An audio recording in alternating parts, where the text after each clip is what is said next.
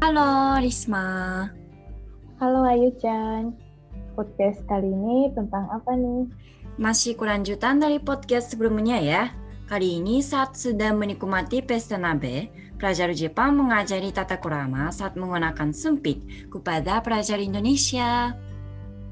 Oke, seperti biasa pemeran pelajar Indonesianya aku dan pemeran pelajar Jepang adalah Ayu Chan ya.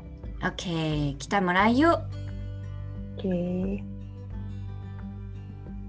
Nabe, miete kita ne.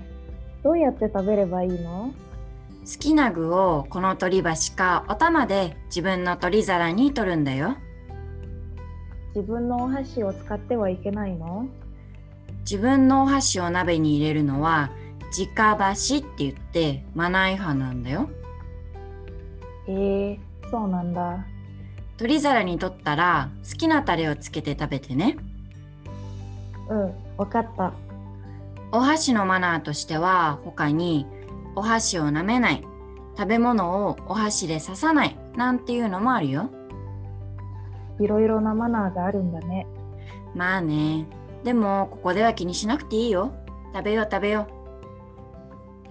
うそろそろ締めの時間かな締めって何最後の料理のことだし汁が残った鍋にご飯や麺類を入れて食べるよわあ、美味しそう。今日は卵とご飯で雑炊にします鍋料理って面白いね。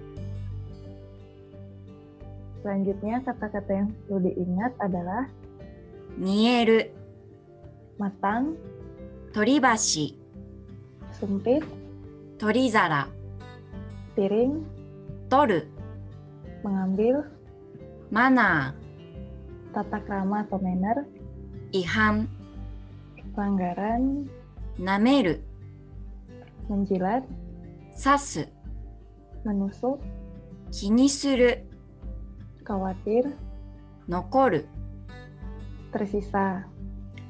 Gimana percakapan kali ini? Bisa dipaham belum? Hmm, btw aturan menggunakan sumpit banyak banget ya. Iya sih, karena ada banyak tata krama dan pantangan ketika menggunakan sumpit, kalau kalian baru mengenal makanan Jepang, nggak usah terlalu khawatir tentang hal itu ya. Pokoknya ikuti aja saran yang diberitahu oleh orang Jepang. Apalagi kalau makannya sama teman dekat. Mungkin bakal dimaklumi ya kalau kita belum Hmm. terlalu paham aturannya. Iya, betul.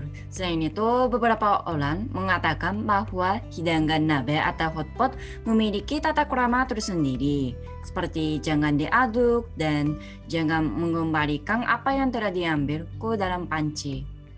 Hmm, iya ya. Kalau mengembalikan makanan yang sudah diambil, rasanya kurang sopan ya. Iya, tapi yang terpenting adalah menikmati makanan serta suasana nabe, Pak ya. Pasti menyenangkan banget ya bisa masak dan makan bareng kayak gitu. Mm-mm. Oh iya, kalau di percakapan tadi ada shime no jikang ya. Mm. Shime kan artinya untuk, terus jikang artinya waktu kan.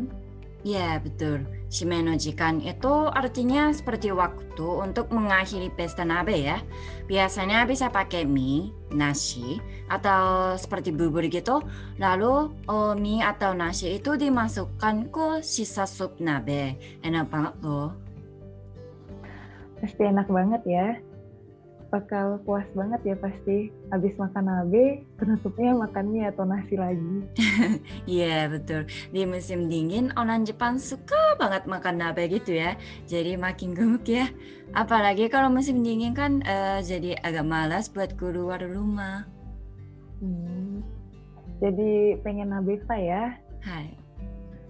BTW Ayu Chan paling suka nabe apa? Kalau aku paling suka tonyu nabe, eh, nabe susu kudarai, benar gak sih? Itu apa namanya shimennya pakai ramen, itu oishi banget. Ih, risiko juga ya itu. Iya betul, mecha oishi yo, enak banget loh. Osusume desu. Itu rekomendasi aku ya. Harus dicoba ya berarti itu new nabe. Hai. Oke deh, podcast kali ini sampai di sini dulu ya.